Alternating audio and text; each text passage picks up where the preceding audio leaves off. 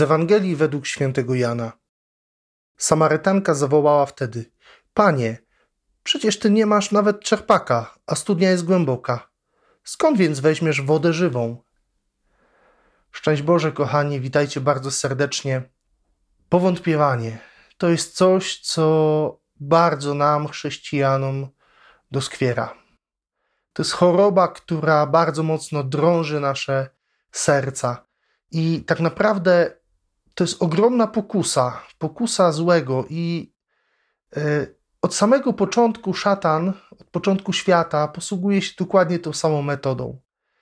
Zasiać wątpliwość względem Pana Boga w człowieku.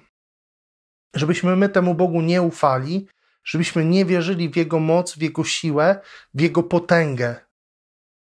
I oczywiście dotyczy to też wielu takich różnych dużych spraw naszego życia, ale przede wszystkim dotyczy naszej codzienności, że Bóg nie jest w stanie nauczyć nas przekraczać siebie, przekraczać swój egoizm, swoje ograniczenia, swoje słabości. I dlatego, zobaczcie, często nam jest trudno podjąć pracę nad sobą samym, trudno jest nam podjąć e, chociażby próbę przemiany swojego życia, próbę nawrócenia. Dlatego, że nie wierzymy, że Bóg jest w stanie to uczynić w nas, że jest w stanie nas przekroczyć, złamać e, nasze ego, naszą wizję świata, przekroczyć to wszystko. To jest dokładnie to samo, co e, powiedziała dzisiaj do Jezusa Samarytanka.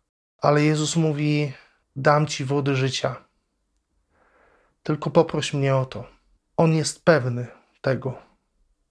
I on jest gwarantem.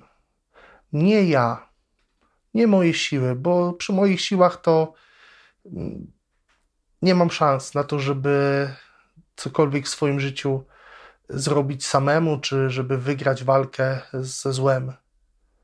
Ale on to zrobił już tylko poprzez to, że ja zaproszę go do swojego życia, że ja mu oddam te sytuacje trudne dla mnie, bolesne, to mogę doświadczyć czegoś wielkiego. To mogę zobaczyć zbawienie, że on to wszystko pokona we mnie, czego nie akceptuję, co jest we mnie trudne, co mnie boli, co powoduje, że się wstydzę siebie samego, swojego życia. Nie wątp w Boga, w Jego moc. A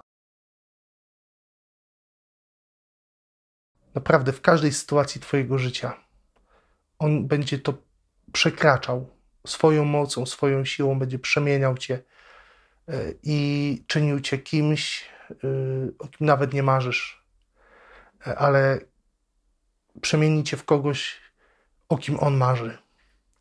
Życzę Wam tego, żebyście byli spełnieniem marzeń Boga żeby On spełnił w Was marzenie o Tobie i o mnie. Życzę Wam błogosławionego czasu. Trzymajcie się dzielnie. Do usłyszenia i zobaczenia już wkrótce. Z Panem Bogiem.